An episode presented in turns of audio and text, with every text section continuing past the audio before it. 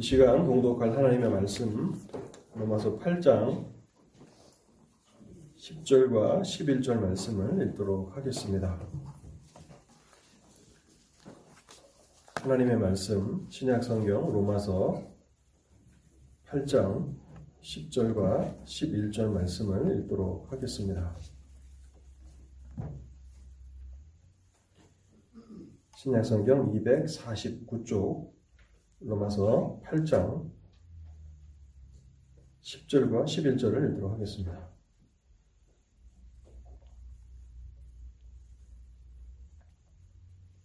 또 그리스도께서 너희 안에 계시면 몸은 죄로 말미암아 죽은 것이나 영은 의로 말미암아 살아 있는 것이니라. 예수를 죽은 자 가운데서 살리신 이의 영이 너희 안에 거하시면 그리스도 예수를 죽은 자 가운데서 살리신 이가 너희 안에 거하시는 그의 영으로 말미암아 너희 죽을 몸도 살리시리라. 아멘. 우리 말씀의 은혜를 구하며 먼저 잠시 기도하도록 하겠습니다. 자비로우신 하나님 아버지, 저희들을 오늘도 하나님의 말씀 앞으로 부르신 것을 감사합니다. 오늘도 허락하신 이 시간, 하나님의 말씀을 듣는 이 시간을 축복하여 주실 때, 사랑하는 성도들 하나님의 진리의 말씀을 잘 듣고 깨달도록 성령을 통해서 일하여 주옵소서. 하나님 아버지, 하나님의 전에 왔지만은 우리의 영혼이 굶주리며 먹지 못하며 그렇게 돌아갈까 저희들이 염려합니다.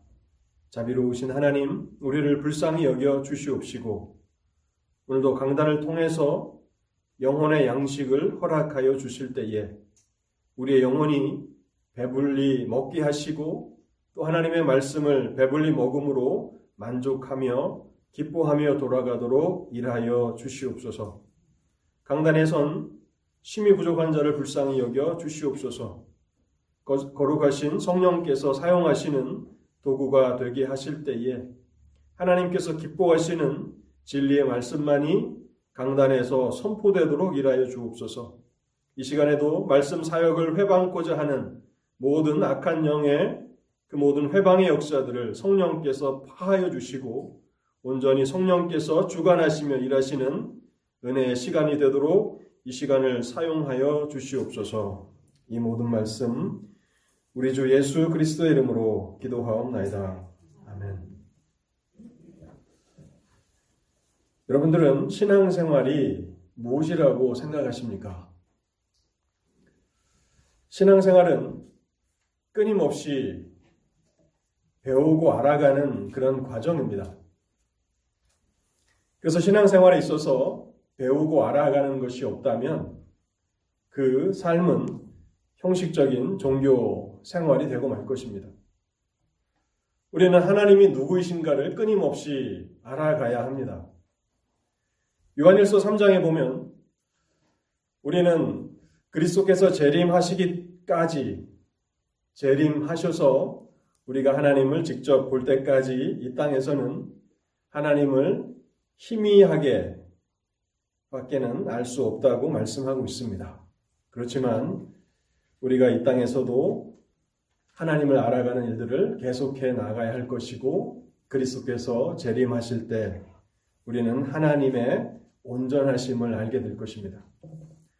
또 우리는 그리스도인이 누구인가를 끊임없이 알아가야 합니다. 그래서 로마서 10장은 믿음을 이렇게 정의합니다. 믿음은 들음에서 나며 들음은 그리스도의 말씀으로 말미암았느니라. 믿음은 듣는 것입니다. 하나님의 말씀을 듣는 것입니다. 말씀을 듣고 그래서 배우고 알아가는 과정이 없다면 그 삶은 믿음의 삶이 아니라는 것입니다. 우리의 믿음은 하나님의 말씀을 먹고 자라나는 것입니다. 이 일에 있어서 우리는 결코 정체되거나 퇴보돼서는 안 됩니다. 끊임없이 하나님을 알아가는 그 일에 있어서 또 우리가 누구인가를 알아가는 일에 있어서 계속해서 진보하며 나아가야 하는 것입니다. 오늘은 로마서 8장 10절과 11절을 중심으로 해서 그리스도인의 현재와 미래라는 제목으로 그리스도인이 누구인가를 생각해 보려고 하는데요. 먼저 간략하게 지난주 전했던 말씀을 다시 한번 복습해 보겠습니다. 모든 그리스도인들 안에는 성령이 내주하신다라고 하는 사실을 생각해 보았습니다. 한 사람을 그리스도인 되게 하는 것, 그것은 성령의 내주하심입니다. 여러분들은 한 주간 삶을 살아오시면서 성령께서 여러분 안에 거하신다라고 하는 것을 얼마나 경험하며 사셨습니까? 진실로 중요한 것은 우리 안에 성령이 계시는가 하는 것입니다. 근데 로마서는 성령의 내주하심으로 인해서 예수 그리스도께서 성도들 안에 거하신다고 말씀합니다. 그래서 그리스도께서 너희 안에 거하시면이라고 로마서 8장을 쓰고 있습니다. 그리고 예수 그리스도로 말미암아서 그리스도 안에 거하시는 성부 하나님께서 성도들 안에 거하신다고 말씀하고 있습니다. 그렇기 때문에 이 말씀들을 다 종합해 보면 그리스도인들 안에는 삼위일체 되시는 하나님께서 성부와 성자와 성령 하나님이 그리스도인들 안에 거하신다고 우리는 생각할 수 있는 것입니다. 여러분 이것이 구원에 있어서 가장 영광스러운 부분이고 이 진리를 생각하며 살아가는 그 삶이 구원의 확신을 우리가 붙들며 살아가는 가장 분명한 길이 되는 것을 우리는 잊지 말아야 합니다. 그리고 마지막으로 저는 지난주에 성령께서 우리 안에 거하시는 것을 어떻게 알 수 있는가 성령의 내주하심을 점검할 수 있는 세 가지를 말씀드렸습니다. 첫 번째는 성령이 우리 안에 거하신다면 우리가 예수 그리스도를 하나님으로 경배하게 될 것이라고 말씀드렸습니다. 성령은 그리스도의 영입니다. 그리고 예수님께서 친히 말씀하시기를 그가 오시면 너희에게 내가 가르친 것을 생각나게 하리라. 예수 그리스도가 누구이신가를 밝혀 주십니다. 그래서 그분이 하나님이신 것을 알게 되고 하나님을 하나님으로 예수 그리스도를 경배하게 될 것입니다. 두 번째는 예수 그리스도께서 십자가에서 이루신 속죄의 사역을 믿고 즐거워하게 될 것입니다. 세 번째, 성령이 우리 안에 계심을 어떻게 알수 있는가? 우리의 삶은 결국에는 성령의 인도하심을 따라서 살아가게 된다라고 하는 사실을 우리가 생각해 보았습니다. 오늘은 그리스도인들의 현재 상태는 어떤가 를 생각해 보기를 원하고요. 또 장래에는 어떠한 일들을 우리가 경험하게 될 것인가를 생각해 볼 것입니다. 먼저 그리스도인들의 현재 상태는 어떤 것인가를 로마서 8장을 통해서 생각해 보겠습니다. 10절 말씀을 제가 다시 한번 읽어 보겠습니다. 로마서 8장 10절입니다. 몸은 죄로 말미암아 죽은 것이나 영은 의로 말미암아 살아 있는 것이니라. 로마서 8장 10절은 현재 그리스도인들의 상태를 묘사하고 있는 말씀입니다. 그리스도인들은 어떠한 상태 가운데 있는가? 몸은 죄로 말미암아 죽었다고 말씀하고 있습니다. 몸은 죄로 말미암아 죽었다. The body is dead. 영어로 보면 현재 그 몸이 죽었다고 현재형을 사용해서 쓰고 있습니다. 몸은 죄로 말미암아 죽었다. 이 말씀은요. 그리스도인의 몸은 사망의 씨가 심겨져 있다는 그러한 말씀입니다. 모든 사람들의 몸에는 사망과 부패의 본질이 있습니다. 그리고 그것이 점점 증가하고 자라나고 있습니다. 인생은 어떻게 보면 이 땅에 태어난 순간부터 죽어가고 있는 것입니다. 인생의 가장 아름답고 활력이 넘치는 젊은 시절도 사망의 그림자가 늘 옆에 따라다니고 있음을 알게 됩니다. 모든 살아있는 사람들은 반드시 다 죽게 됩니다. 이것은 남녀노소를 막론하고 모든 사람들에게 공통되는 진리입니다. 사망의 씨가, 죽음의 씨가 우리 몸 안에 있습니다. 그래서 히브리서 9장 27절은 이렇게 말합니다. 한 번 죽는 것은 사람에게 정하신 것이요. 그 후에는 심판이 있으리니.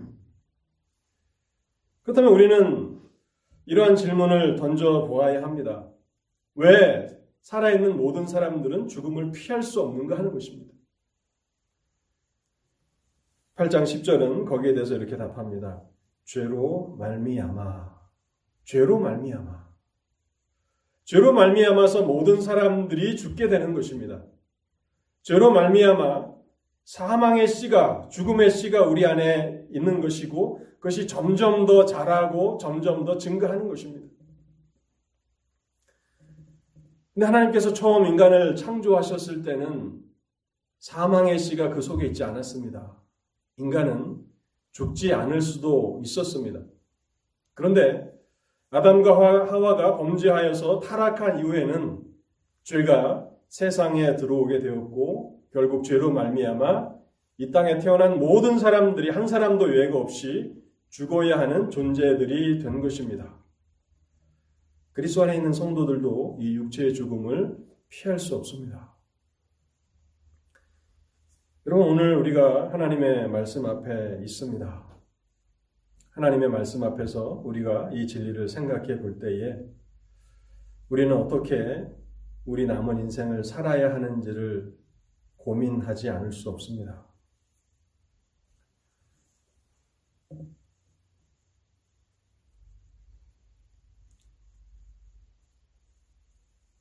예, 저를 좀 보시면 좋겠습니다.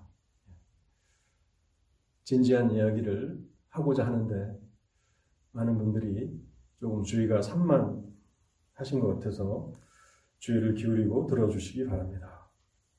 우리는 죽음 앞에 서게 될 것입니다. 그런데 우리는 어떻게 살아야 하는지, 어떻게 지혜롭게 살아야 하는지를 고민해야 합니다. 성경은 우리 자신에 대해서 선포하면서 몸은 죄로 말미암아 죽었다고 말씀하고 있는 것입니다.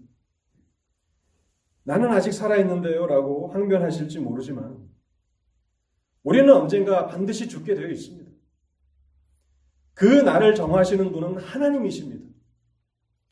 오늘 아침에 우리가 눈을 떠서 우리가 호흡하고 살아있다는 것은 하나님이 오늘도 우리에게 자비를 베풀어 주신 것입니다. 우리는 우리의 죄로 말미암아 죽은 사람들입니다. 그런데 하루를 연장시켜 주신 것입니다. 내일은 어떨까요? 당연히 내가 내일을 살 수 있다고 주장할 수 있습니까? 아무도 그렇게 주장할 수 없습니다. 내일도 하나님이 우리에게 자비를 베풀어 주시면 우리는 살아있는 것이고, 우리의 인생은 오늘로 끝날 수도 있는 것입니다. 그래서 모세가 시편 90편에 이렇게 말합니다. 우리의 연수가 70이요 강건하면 80이라도 그 연수의 자랑은 수고와 슬픔뿐이요 신속기간이 우리가 날아가나이다. 우리에게 우리날 개수함을 가르치사 지혜로운 마음을 얻게 하소서. 지혜로운 마음을 얻게 해달라고 강구하고 있습니다. 우리의 날을 계산할 수 있도록 우리가 얼마나 짧은 인생을 살아가는지를 계산하며 살아갈 수 있도록 지혜로운 마음을 달라고 그렇게 모세는 기도하고 있습니다. 여러분, 우리는 죽음 앞에서 후회하게 됩니다. 두 가지를 후회하게 되는데요. 첫 번째 후회하는 것은 우리가 해서는 안 되는 일을 했기 때문에 후회하게 됩니다. 그리고 두 번째는요, 후회하는 것은 해야, 해야 하지만 하지 못한 일 때문에 후회합니다. 그렇겠죠?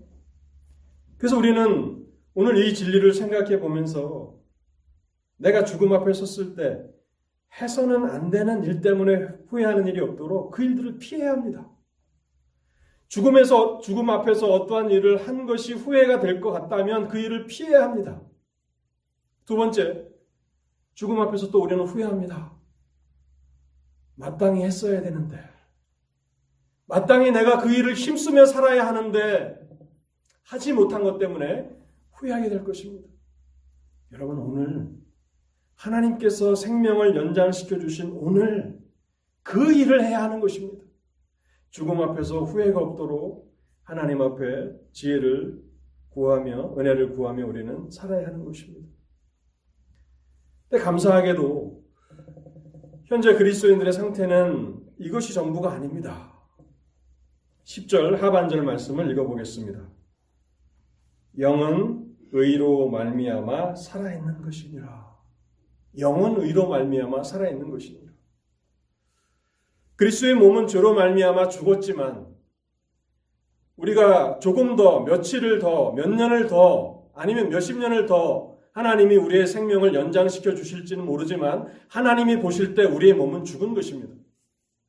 그런데 그것이 전부가 아니라 영은 의로 인하여 살아있는 것이라고 말씀하고 있습니다. 10절 말씀을 우리가 곰곰이 생각해 보면 상반절의 말씀과 하반절의 말씀이 대조를 이루는 것을 발견합니다. 또 많은 분들이 많은 분들이 이 10절에 나오는 이 영을 성령이라고 그렇게 해석하시는 분들이 있습니다. 성경을 해석하는 성경 주석가들도 성령이라고 이렇게 해석을 하게 되는데요. 여러분, 그것은 잘못된 해석입니다. 왜 그런가 하면 10절 말씀을 우리가 구조를 잘 보면 상반절과 하반절이 서로 대조가 됩니다. 몸이 몸이라고 하는 것이 영과 대조가 되고 있고 또 죄로 말미암아라고 하는 이 죄가 의로 인하여 죄와 의가 대조를 되고 있습니다. 그리고 죽음이 또 생명과 대조를 이루고 있죠. 또 10절을 보면 하나님의 말씀이 얼마나 이렇게 잘 조화가 있는가를 생각해 볼 수 있습니다. 그런데 여기 나온 것을 성령이라고 이렇게 해석을 하게 된다면 이 구조가 깨뜨려지는 것이죠. 그리고 아무 의미가 없습니다. 성령이 의로 말미암아 살아있는 것입니다.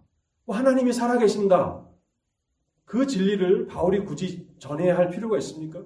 제가 강단에서 하나님이 살아계십니다라고 하는 것을 굳이 목 놓아 증거할 필요가 있습니까? 하나님은 죽지 않냐하시는 분이라는 것을 우리가 다 아는데요. 그렇기 때문에 여기 나오는 이 영은 성령이 아니라 그리스도인들의 영혼을 말하고 있는 것입니다. 현재 그리스도인의 영혼은 살아있다고 성경은 증거하고 있습니다. 에베소서 2장 1절 말씀입니다. 그는 허물과 죄로 죽었던 너희를 살리셨도다. 그리스도인의 몸은 죄로 말미암아 죽었지만 그래서 죽음의 씨가 그 속에 역사하고 있지만 그러나 그리스도인들의 영은 의로 말미암아 살아 있다고 말하고 있습니다. 의로 말미암아 살았다는 것은 하나님의 생명이 그 속에서 역사하고 있다는 그런 말씀이 되는 것입니다. 이미 그리스도인들은 하나님의 생명을 그 영에 가지고 있다. 그런 의미가 된다는 것입니다. 우리는 10절 말씀을 통해서 그리스도인이 누군가를 정의해 보면요. 몸은 죄로 말미암아 이미 죽은 것을 압니다. 그렇기 때문에 우리는 하나님 앞에서 겸손할 수밖에 없습니다. 오늘 우리가 살아있지만 오늘 우리가 드리는 이 예배가 우리의 마지막 예배가 될 수도 있는 것입니다. 하나님이 우리를 살려주셨기 때문에 우리가 오늘 예배 자리에 있는 것입니다.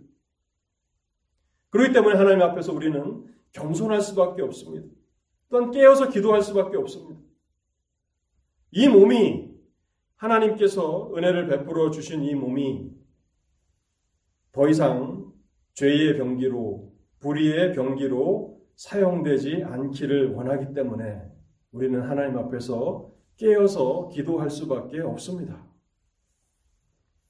그리고 동시에 하나님께서 우리의 영혼에 하나님의 생명을 허락해 주셨음을 알고 있습니다.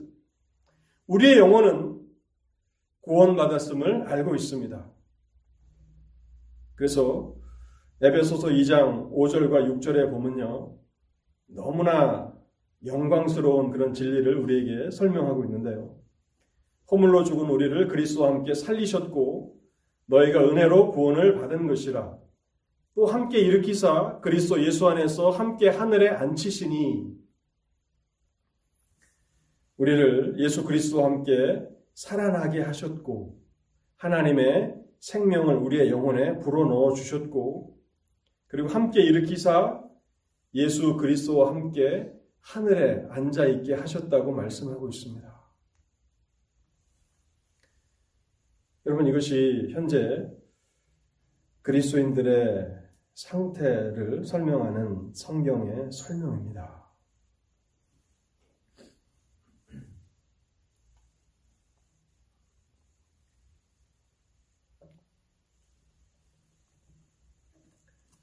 그렇다면 이 일이 어떻게 가능하게 되었는가를 생각해 보면요. 의로 말미암아라고 설명하고 있습니다. 그리스도인들의 몸이 죽은 것은 죄로 말미암아라고 설명하고 있는데 우리의 영이 현재 살아있게 된 것, 하나님의 생명을 소유하게 된 것은 의로 말미암아라고 이곳에서 설명하고 있다는 것입니다. 여기 의는 무엇입니까? 영어로 하면 righteousness입니다. 의로움, 의로움으로 말미암아. 여기 의는 예수 그리스도의 의로움을 말하는 것입니다. 믿는 성도들에게 하나님께서 값없이 나눠주시는 예수 그리스도의 의를 말하는 것입니다. 그래서 그리스도인이 누구인가 우리가 이 본문 말씀을 통해서 생각해 볼 때에 그리스도인들은 자기 의를 붙들고 살아가는 사람들이 아닙니다. 자기 의, 자기가 써내, 자기가 쌓아놓은 어떤 선행, 자기의 어떤 열심, 이런 것들을 붙들고 그것을 자랑하며 살아가는 사람들, 그 사람들은 그리스도인들이 아닙니다. 그리스도인들은 믿음을 통해서 하나님께서 나눠주신 예수 그리스도의 의를 가지고 있는 사람들입니다. 그리고 그 사실을 기뻐하는 사람들입니다. 오늘 어떤 사람들에게는, 어떤 분들에게는 제가 강단에서 설교하는 이 진리가 무의미하게 들릴지도 모릅니다. 그런데요, 우리가 마태복음 22장에 보면 지금 강단에서 목사가 설교하고 있는 이 진리가 얼마나 중요한 진리인가를 깨닫게 될 때가 있을 것입니다. 마태복음 22장에 보면요. 천국을 혼인 잔치에 비유하고 있습니다. 혼인 잔치에 비유하면서 이 의가 혼인 잔치에 참석한 사람들이 입고 있는 예복이라고 말하고 있습니다. 마태복음 22장 11절에서 13절까지를 제가 한번 읽어보겠습니다.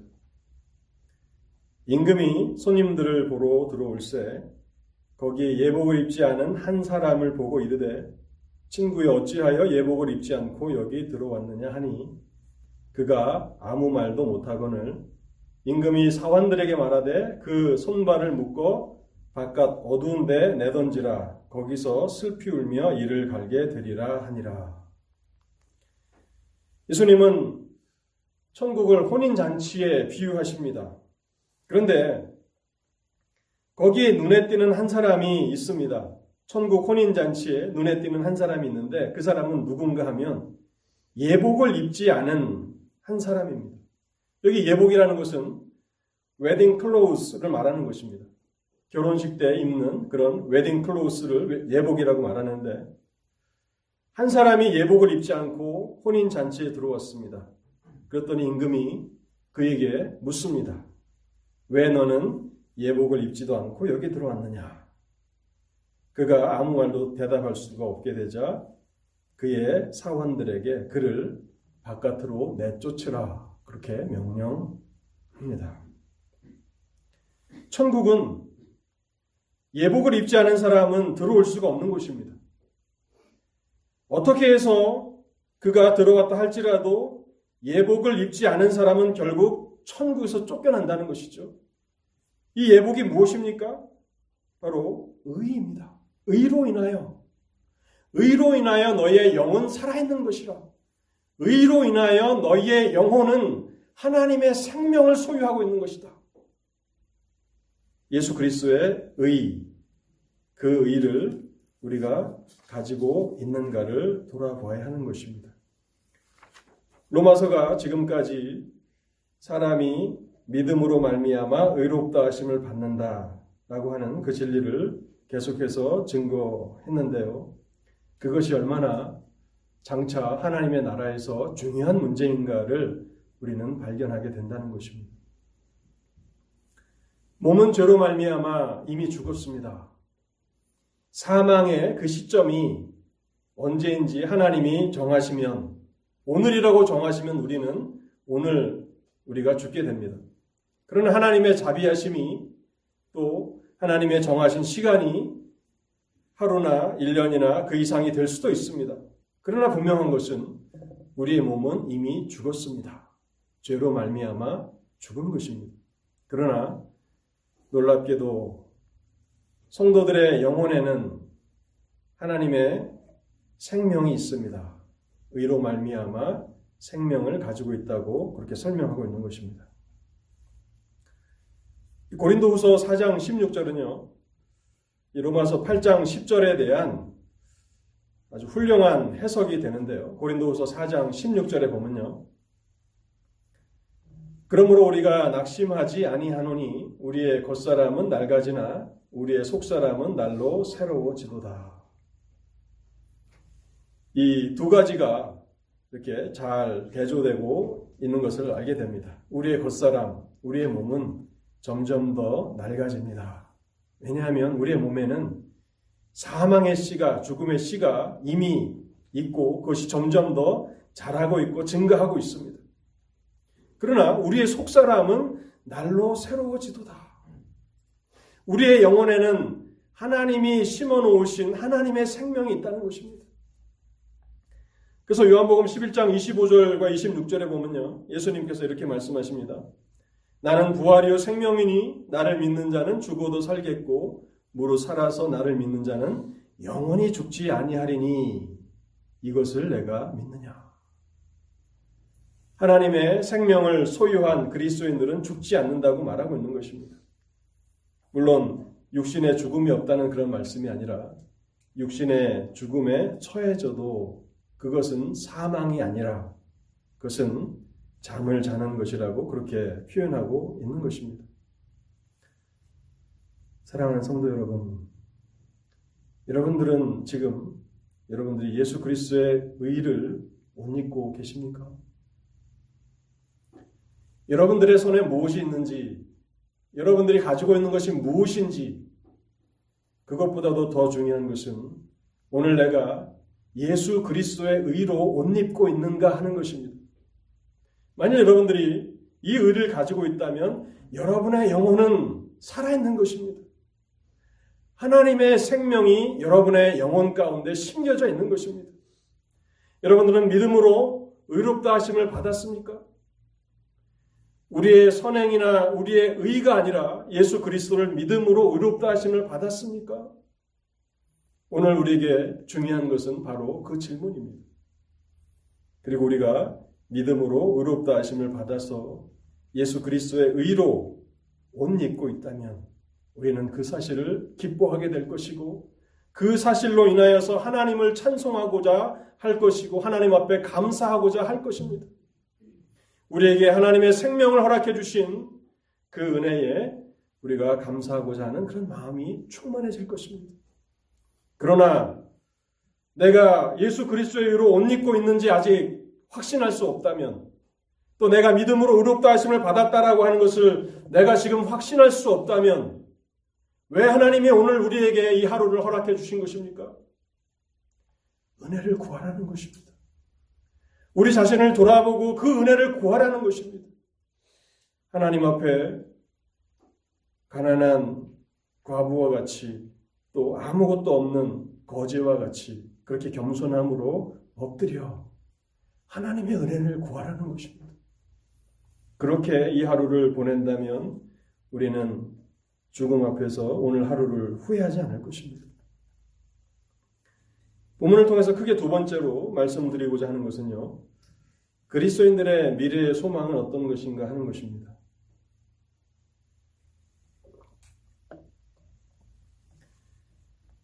로마서 8장은 그리스도인들이 누구인가를 분명히 알라고 로마의 성도들에게 서신을 쓰고 있는 것입니다.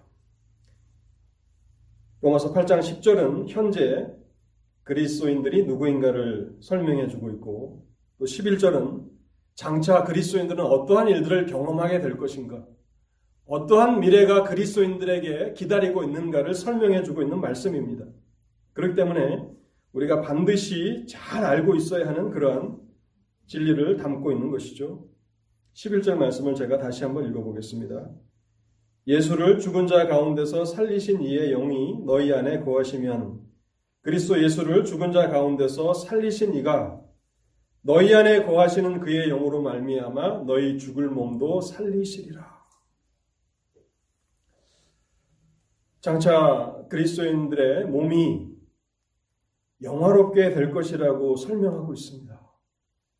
죄가 역사하고 있는 몸, 사망의 씨가 우리의 이 몸에 자라고 있는 이 몸이 예수 그리스도께서 재림하시면 영화로운 몸으로 변화될 것이라고 말씀하고 있는 것입니다. 11절은 부활과 그리스도인의 영화를 설명하는 그런 말씀입니다. 그런데 안타깝게도 오늘날 미국 사회에서 어떤 사람들은 이 11절 말씀을 곡해합니다. 왜곡합니다. 한 이단 종파는 이 말씀을 신유에 대한 말씀으로 그렇게 해석해서 많은 사람들을 길을 잃어버리게 합니다. 연약한 몸이 치료될 것이고 건강, 건강을 되찾게 되리라는 그런 말씀으로 해석합니다. 물론 성도들이 병들었을 때 병낫기를 위해서 기도해야 합니다. 근데 본문은 성도들이 병에 걸렸을 때 치료될 것이다 라고 하는 그러한 의미로 쓰고 있는 말씀이 아닙니다. 제가 로마서를 설교할 때, 8장을 설교할 때, 전체 문맥이 중요하다고 말씀을 드려서 7장과의 관련성을 설명드렸고, 더 나아가서 로마서 5장과의 영, 그 연관성도 설명드렸습니다. 그리고 8장에서 어떠한 주제가 다루어질 것인지 또 전체적인 개요가 무엇인지를 먼저 말씀드리면서 로마서 8장은 그리스도인들의 구원의 확신과 그 영원성에 대해서 증거하는 그러한 내용이라는 것을 말씀을 드렸습니다. 그런데 이러한 문맥을 다 무시하고 8장 11절을 자기 마음대로 해석해서 예수를 믿으면 병에 걸리지 않고 병에 걸렸어도 다 낫게 된다 라고 하는 그런 주장으로 많은 사람들을 끌어모으는 그런 집단이 현재 미국 안에도 있습니다. 굉장히 인기가 있는 그러한 종교 집단이 있습니다. 여러분 대부분의 이단들은 한 가지 특징이 있습니다. 그 특징은 성경의 문맥을 무시한다는 것입니다. 여러분 그것이 얼마나 잘못됐는지 우리는 잘 알고 있습니다. 제가 여러분들과 한 30분 정도 대화를 하는데 그 대화 가운데 한 마디를 이렇게 딱 인용을 해서 누군가에게 전달하면 오해가 될 수가 있겠죠. 30분 대화의 내용을 다 들어보고서 어떠한 한마디가 무슨 뜻으로 전해졌는지를 우리는 이해할 수 있는 것입니다. 그렇죠? 그래서 뭐 검찰 뭐 한국에 보면 검찰 수사관들이 지금 많이 그 사건을 처리하는데 녹취록이 있는데 어떤 부분은 지워지고 어떤 부분들은 또 이렇게 나와 있고 그러면 증거에 그런 효력이 없다 그런 어, 이야기들을 뉴스를 통해서 듣게 됩니다. 당연히 효력이 없죠. 전체 내용 가운데서 그 한마디가 무슨 의미인가 그것이 파악이 되는 것인데 이것은 상식을 가진 사람들이라면 다 동의하는 것입니다. 근데 유독 성경을 대할 때는 이러한 상식이 파괴가 되고 있다는 거예요. 문맥을 무시한다는 것입니다. 앞 구절과 뒷 구절의 그 관계들을 생각하지 않고 마음대로 한 구절을 띄어다가 그렇게 자기 마음대로 해석해서 자기들의 어떤 주장을 뒷받침하는데 쓰고 있다는 것입니다. 그래서 여러분들이 어떤 설교를 들으실 때 어떤 설교자가 한 구절을 딱 읽고 그 한 구절에만 기초해서 처음부터 끝까지 다 설교한다면 그 설교는 결코 좋은 설교가 아닙니다. 설교자는 책임이 있습니다. 어떠한 책임이 있는가 하면 자신이 설교하는 내용이 다른 성경들의 그런 가르침과 일치한다는 것을 다른 성경 본문들을 인용함으로써 끊임없이 증명해 나가야 하는 그런 책임이 있는 것입니다. 그렇게 될 때 설교자의 권위는 성경으로부터 나오게 되는 것입니다. 그래서 우리 믿음의 선조들, 종교 개혁자들이 오직 성경으로 돌아가자 하는 그런 모토를 가지고 오직 성경을 외쳤는데 이 강단의 권위는 목사의 설교의 권위는 다른 데 있지 않습니다. 모인 사람들의 숫자가 많다고 해서 권위가 있는 것이 아니라 그 전하는 내용이 성경으로부터 나올 때 하나님께서 성경으로부터 그 권위가 입혀지게 하시는 것입니다. 그래서 11절 말씀 혹시 그렇게 잘못된 가르침을 가지고 여러분들에게 다가오시는 분들이 혹시 있을지 모르는데 11절은 병고침에 대한 말씀이 아닙니다. 11절 말씀은 그리스도인들의 부활과 영화를 의미하는 그런 말씀인데요. 현재 그리스도인들의 영은 살아 있습니다. 하나님의 생명을 소유하고 있습니다. 그러나 몸은 죄로 말미암아 죽었습니다. 그런데 하나님 앞에 감사하게도 현재 그리스도인들의 이 상태가 영원히 지속되는 것이 아니라는 것입니다. 현재보다도 더 복되고 영광스러운 미래가 다가오고 있다고 로마서 8장은 우리에게 말씀하고 있습니다. 죄로 말미암아 죽은 그리스도의 몸이 그리스도인들의 몸이 부활하여 영화롭게 될 날이 다가오고 있다고 말씀하고 있는 것이죠. 11절 말씀을 조금 더 상세하게 설명을 드리면요. 예수를 죽은 자 가운데서 살리신 이의 영이라고 말씀하고 있습니다. 예수를 죽은 자 가운데서 살리신 이의 영. 이 구절이 의미하는 것은 성령을 말하는 것이죠. 그런데 왜 성령이라고 간단하게 묘사하지 않고 예수를 죽은 자 가운데서 살리신 이의 영이라고 말하고 있을까요? 그것은 우리가 본문을 오해하지 않도록 세심하게 배려하고 있는 것입니다. 예수를 죽은 자 가운데서 살리신 이의 영. 예수 그리스도를 죽은 자 가운데서 살리신 분은 누구이십니까? 하나님 아버지시죠. 그래서 본문의 의미는 하나님의 영이라는 그런 의미입니다. 만일 하나님의 영이 우리 안에 거하신다면 하나님 아버지께서 우리 죽은 몸도 다시 살리실 것이다 라고 하는 그런 말씀을 이곳에서 하고 있는 것입니다. 그러면서 성령께서 우리는 지난주에 모든 그리스도인들 안에 내주하신다 라고 하는 사실을 생각해 보았습니다. 성령께서 우리 안에 거하시며 그리스도인들 안에 거하시며 하시는 일이 무엇입니까? 그것은 성도들의 부활과 영화를 인치시고 보증하시는 일을 하시는 것입니다.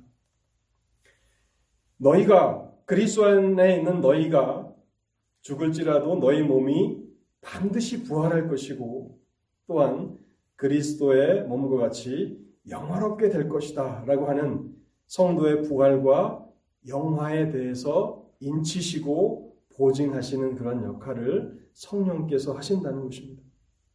에베소서 1장 13절과 14절 말씀입니다. 그 안에서 너희도 진리의 말씀 곧 너희의 구원의 복음을 듣고 그 안에서 또한 믿어 약속의 성령으로 인치심을 받았으니 이는 우리 기업의 보증이 되사 그 얻으신 것을 속량하시고 그의 영광을 찬송하게 하려 하심이라.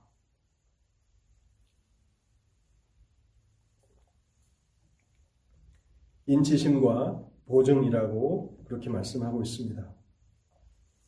성령의 내주하심이 그리스도인들에게 있어서 얼마나 중요한 것이고 얼마나 본질적인 것인지를 다시 한번 우리는 생각하게 됩니다.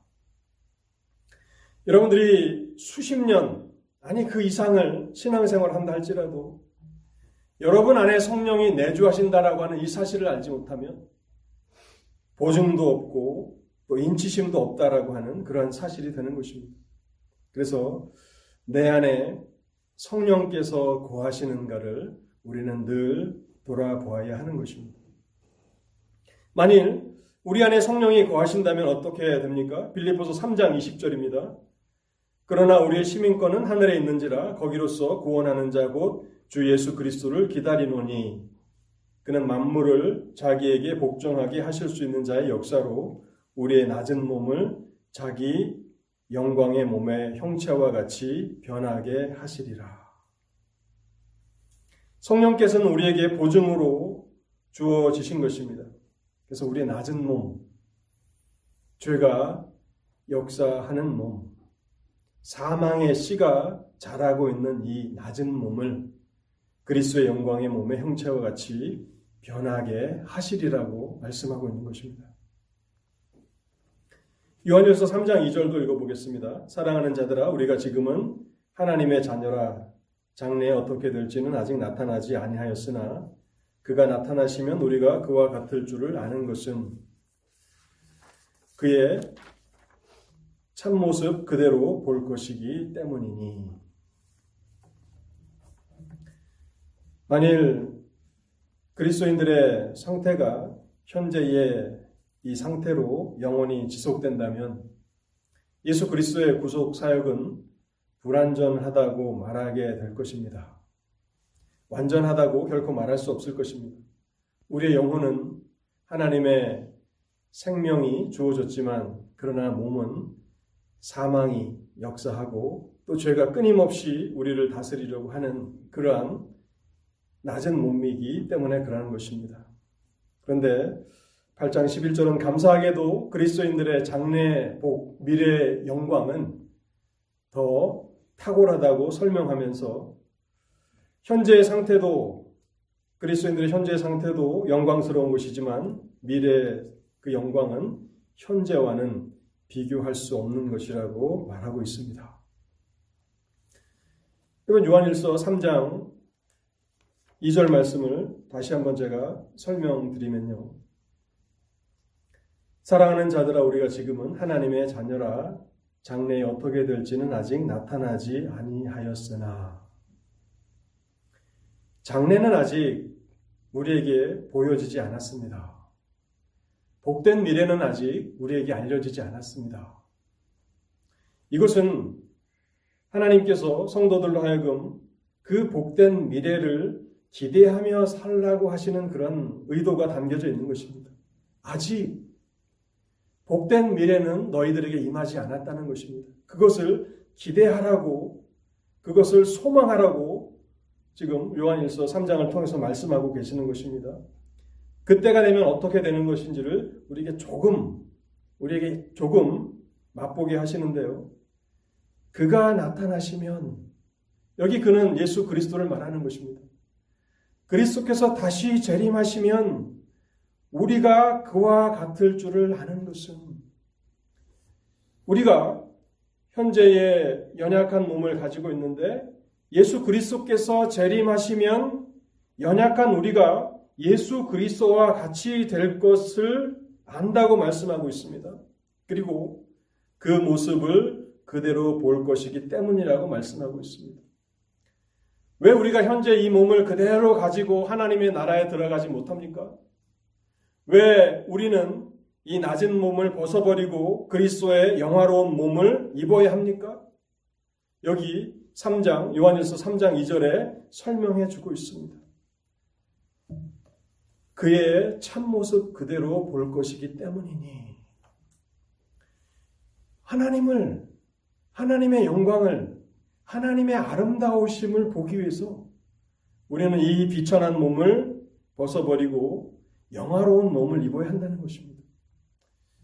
여러분, 태양이 밝게 뜨고 요즘에는 따스한 햇살이 그리워지는 그런 계절이지 않습니까?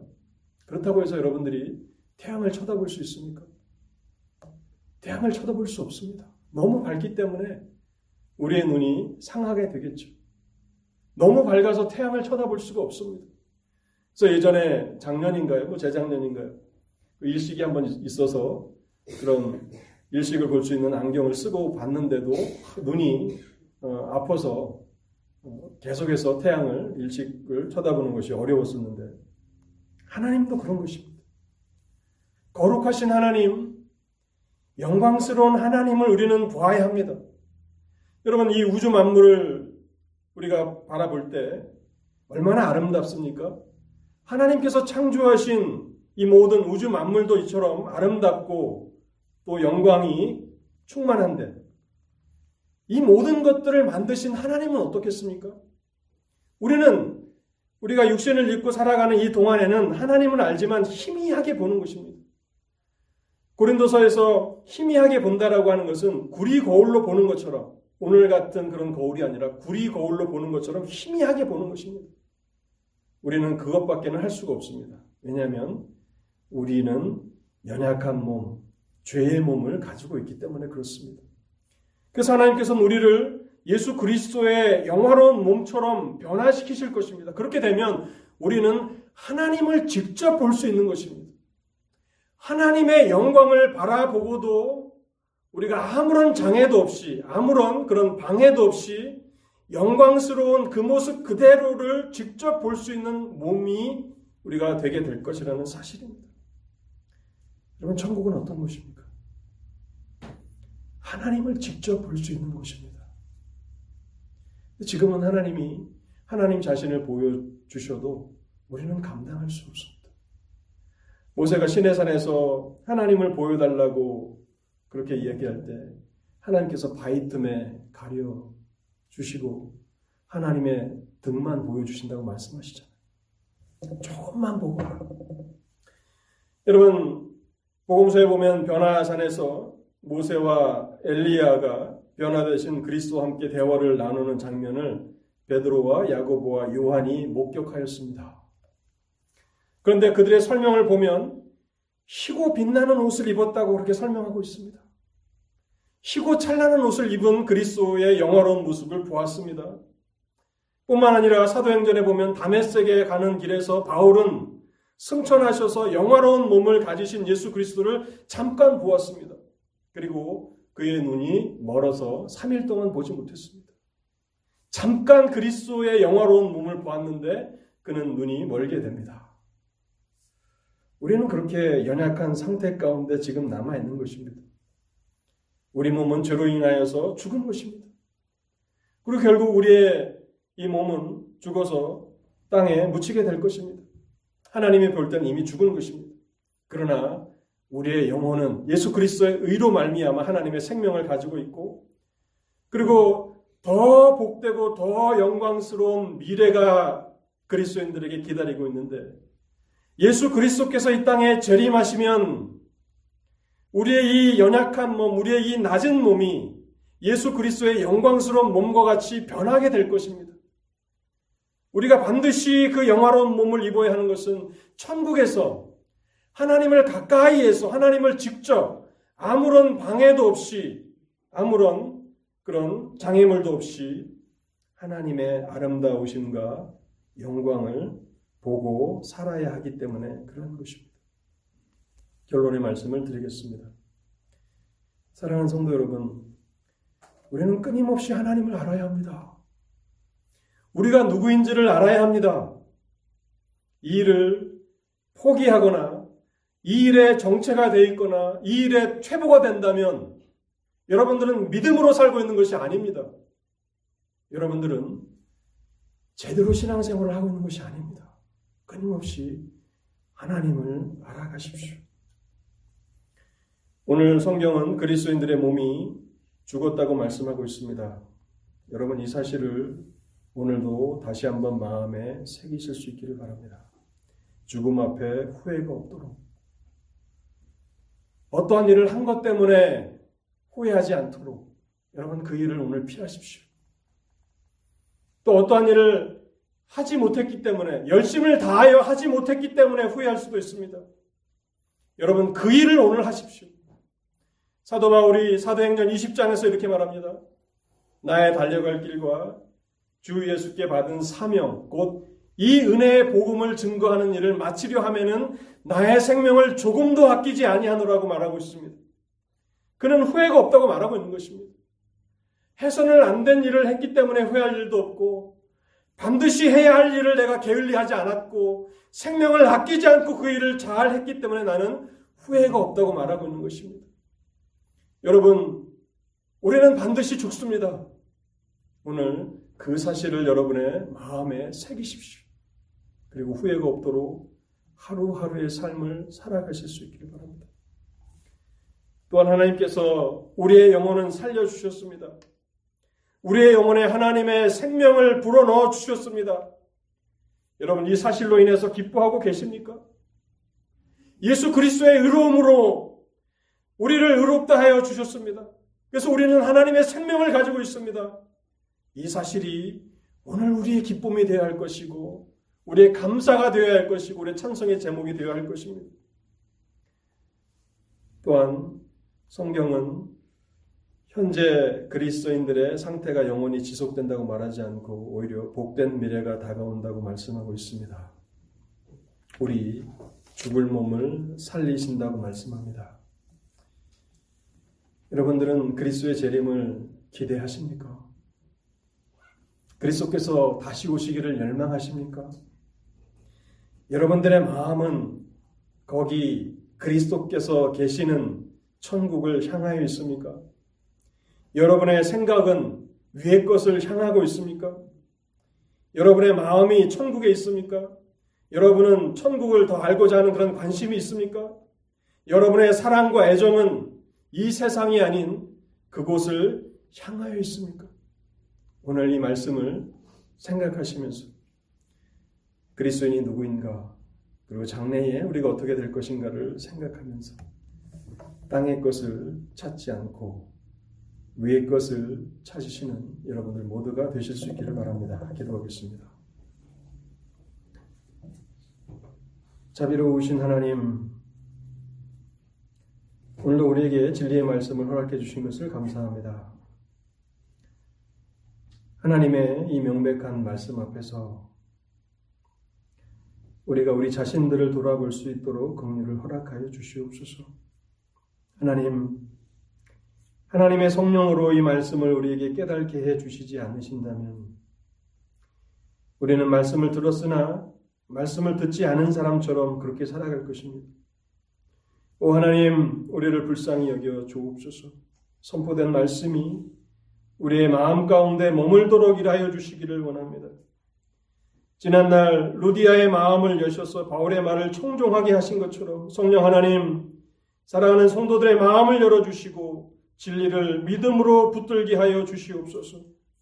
그래서 내가 그리스도 안에 있는가, 성령께서 내 안에 거하시는가를 점검하며 이 하루를 지나게 하옵소서. 참으로 순간적인 일들, 또한 돌아보면 후회할 것밖에 없는 그러한 일들로 이 거룩한 주의를 채우지 않게 도와주시기를 원합니다. 우리의 젊은 날을 그렇게 보내지 않게 하여 주옵소서. 영원한 것들을 찾게 하여 주옵소서. 영광스러운 것들을 찾게 도와주옵소서. 그리고 하나님 앞에 은혜를 구하며 살아갈 수 있게 도와주시기를 원하옵나이다. 그래서 우리가 하나님 앞에 서는 그때에 후회가 없게 하시고 그리스도의 그 영광을 바라보며 수많은 성도들과 함께 기뻐하며 감사하며 그렇게 그날에 나타나도록 하나님 우리 자신들을 준비할 수 있는 지혜를 허락하여 주옵소서. 오늘도 하나님 앞에서 말씀을 들었사오니 하나님 앞에 사랑하는 성도들을 위탁합니다. 하나님 아버지 양떼와 같이 인도하여 주옵소서. 길을 잃지 않게 하옵소서. 귀가 막히고 또 마음이 단단하여서 말씀을 듣지도 못하고 또 깨달지도 못하고 또 말씀을 맛보지도 못하고 돌아가는 그러한 불쌍한 영혼으로 하나님 인생을 끝마치지 아니하도록 자비를 베풀어 주옵소서. 하나님께서 마음을 살같이 부드럽게 하여 주옵소서. 인간을 창조하신 하나님 새 마음을 허락해 주시고 새 영을 허락하여 주옵소서. 그래서 하나님의 말씀을 사모함으로 받게 하시고 사슴이 신의 물을 찾기에 갈급함 같이 그렇게 갈급함으로 하나님의 말씀을 듣게 하여 주옵소서. 참으로 그러한 자라야 복된 자인 것을 저희들이 하나님 앞에서 깨달사오니 오늘 이 말씀 앞에 이 진리의 말씀 앞에 우리 자신들을 돌아보게 하여 주시옵소서. 그리고 우리의 삶의 은혜가 필요하다면 이 하루가 다 지나기 전에 하나님 앞에 나아가 간구하게 하여 주옵소서. 하나님 앞에 나아가는 자를 멸치치 아니하시는 자비로우신 하나님 앞에 우리가 은혜를 구하며 도움을 구하며 긍휼을 구하며 엎드리게 하실 때에 하나님 우리의 모든 죄가 사함을 얻게 하시고 우리의 모든 필요가 하나님의 선하심 가운데 넘치도록 채워지는 그러한 은혜가 있도록 자비를 베풀어 주시옵소서.